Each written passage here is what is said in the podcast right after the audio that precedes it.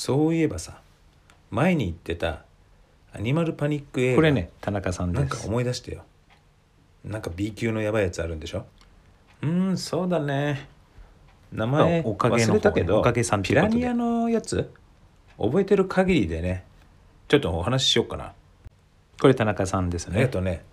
それで？どんな感じなのそれ？どっかのね国の軍事兵器として品種改良されたピラニアのねお話でお決まりのごとくこうね森深くっつうのかな森林深くに秘密施施設があってそこにね大学生のカップルがキャンプに来ててそこに入っちゃうのよプールに。でそのプールでイチャイチャしてるわけそしたらいきなり声変わってないけどズバッて引きずり込まれておかげさ肉片みたいなのがね浮かんで食べられちゃったみたいな絵面になるのよ。ありがちなパターンだね。最初のその時はこう何がそこにいるのか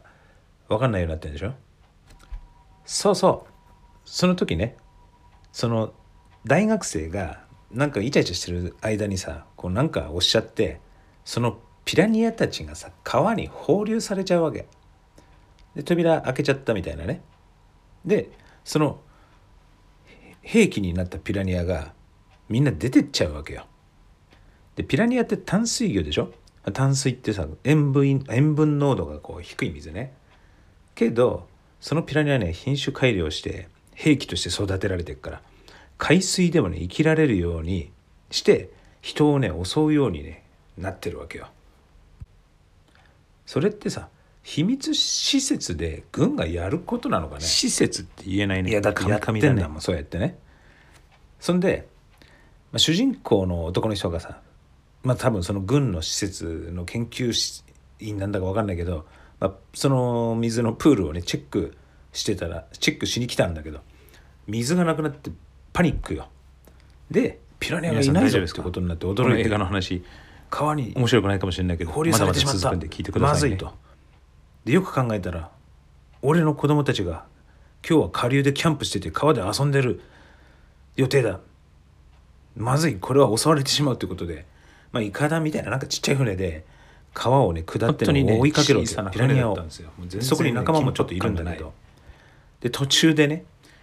その仲間とかが川に落っこっちゃうわけよ。そうすると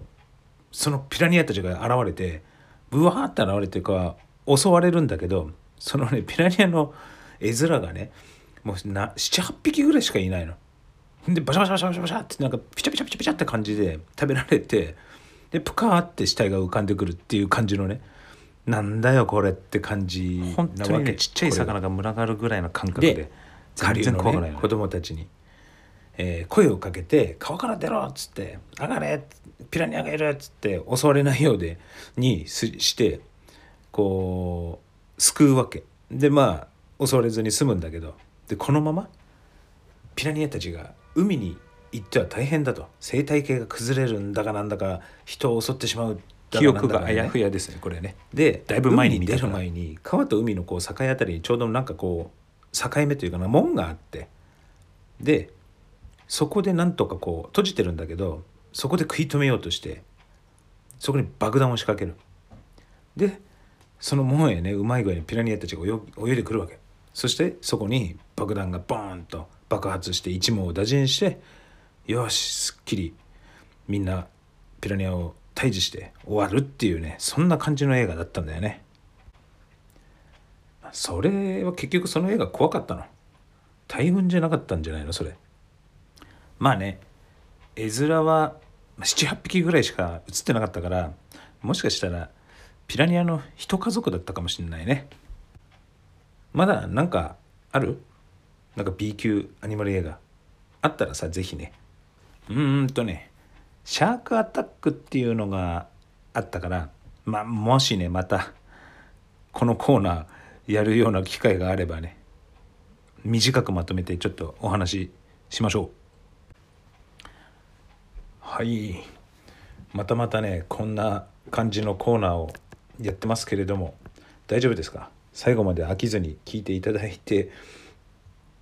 いきましたかね。ね。前半はねこんなシリアスな映画のお話をちょっとさせていただきましたけれども後半は前回からね始まりました新しいコーナー初めての事業計画書作りを、えー真剣に少しねお話ししたいなと思いますのでまだまだ続きますから最後まで聞いてください。よろしくお願いします。大丈夫かこれ。えーちなみにこのピラニアのお話はもう僕の結構前の遠い記憶になってるので曖昧なところがすごくあるのでもしねピラニアのこのねアニマルパニック映画興味ある方は今ですねリメイク版でピラニア 3- 3D っていうね配信というのがまあ出てると思うのでそちらはですねリメイク版ですので、えーおっぱいとかお尻とかですねたくさん出てるらしいのでもしね興味ある方はこちらのねピラニア 3D の方のリメイク版を見てみてください。内容は基本的に B 級なので正直なんじゃこりゃっていうもんだとは思うんですけれども綺麗なお姉さん方がねいっぱいたくさん B 級なので出てきますからぜひご覧ください。僕は見てませんけど。ここからは事業を始める際に公庫や銀行から融資を受ける際に必要な事業計画書この初めての事業計画書作りというテーマで毎週連載で少しずつ少しずつお伝えできたらなと思い事業計画書作りというのをテーマにお話をしていきます。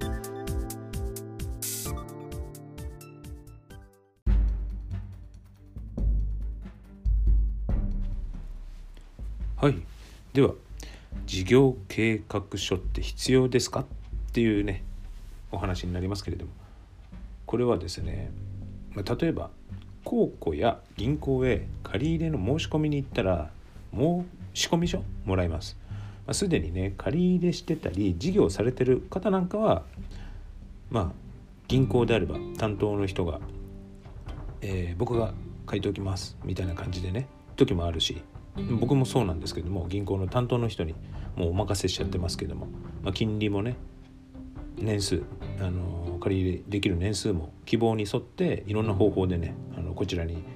答えてくれてるんで僕はもうちょっと任せちゃったりもする時もあるんですけども、まあ、初めて借り入れする時ですかね。開業の時はまずやっぱり公庫がおすすめだと思います。新規創業なんかでは公庫がいいと思うんですよね。もし銀行で借り入れしようと思ってるならまああの自分のね生活で全ての引き落としをその全部取引したい銀行から引き落としにしといたりとか、まあ、定期預金だったりその銀行の株なんかもねちょっと持っといたりして取引実績をね作っておくのもまあ一つの手なんじゃないかなとは思うんですけれども、まあ、個人事業主としてね、えー開業しようという時は、まあ、地域の信用金庫だったり信用組合というかねそういう地域密着のね銀行とまずね取引をいっぱいしといた方がいいんじゃないかなとは思います。まあ、高校ではですね開業計画書をもらって、まあ、記入して提出するんですけども、まあ、そこにね書く内容としては、まあ、あなたの事業内容とかその事業の経験はありますか、ね、またもその開業する目的や動機そしてそのお客様にね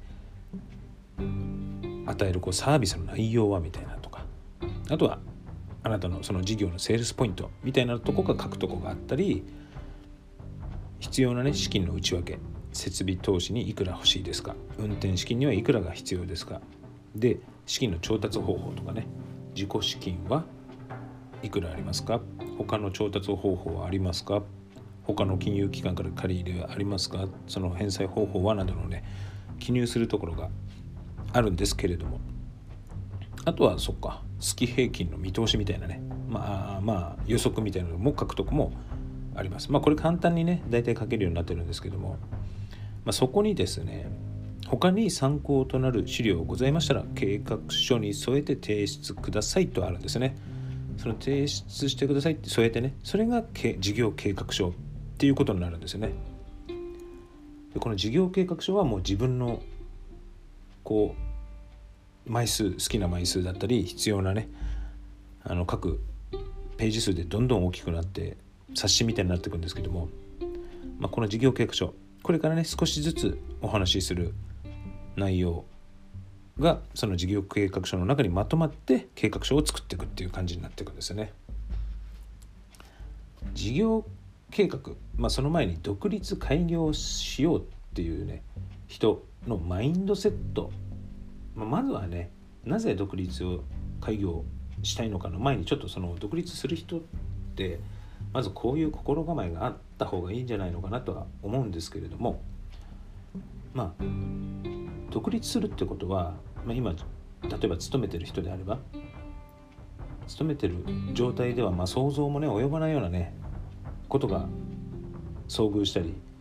まあ、その時々でねこう意思決定しなければならないっていうことがあるただあると思うんですよね。でそのねこれから起こるであろう出来事の中には自分にとってもいいことでもあれば悪いこともあるはずなんですよね。まあ、想像するじゃないですか独立した場合になんかこう成功してうまくいっているイメージを持ったりもしくはお客さんとかね誰も来なかったらどうしよう借金返せなかったらどうしようっていうねもうため息だらけのね想像してみたりとかあると思うんですけれどもどっちにしろねやっぱり自分の将来が輝いてるね良くなるようにやっぱり常に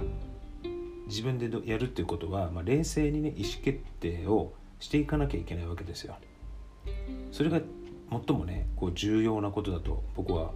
思うんでそういう冷静に意思決定をできるようにするためにはじゃあどういう心構えを持っておいた方がいいのかっていうことですけどもまやっぱりいろんな情報知識これを自分自身が身につけていかなくちゃいけないってことだからそのアンテナをよく張るってことと日記じゃないですけどやっぱりある程度自分しか見なくてもいいと思うんですけど、まあ、ブログじゃないんだけどねそういう行動の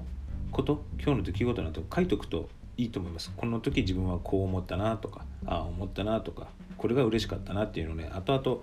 見返したりするとねちょっと役立つこともあると思うんで。あとはやっぱり人の話をよく聞くってことですね。それはあの年上の人にも限らず年下の人にも限らずとにかく自分以外のねいろんな考えを持った人の意見やお話をよく聞いて注意深くねそれを聞くことってことかな。あとはなるべくこう一日の中で少しでも落ち着いていろんなことを考えられる時間を持つといいんじゃないかなと思うんですけども、まあ、あとはやっぱりまあ目標をね立てることも大事だと思ってでその目標に対してどういう行動を起こしていこうとか行動をその計画とかですね。やっぱりそういう目標を立てて計画を立てて行動してそれに対して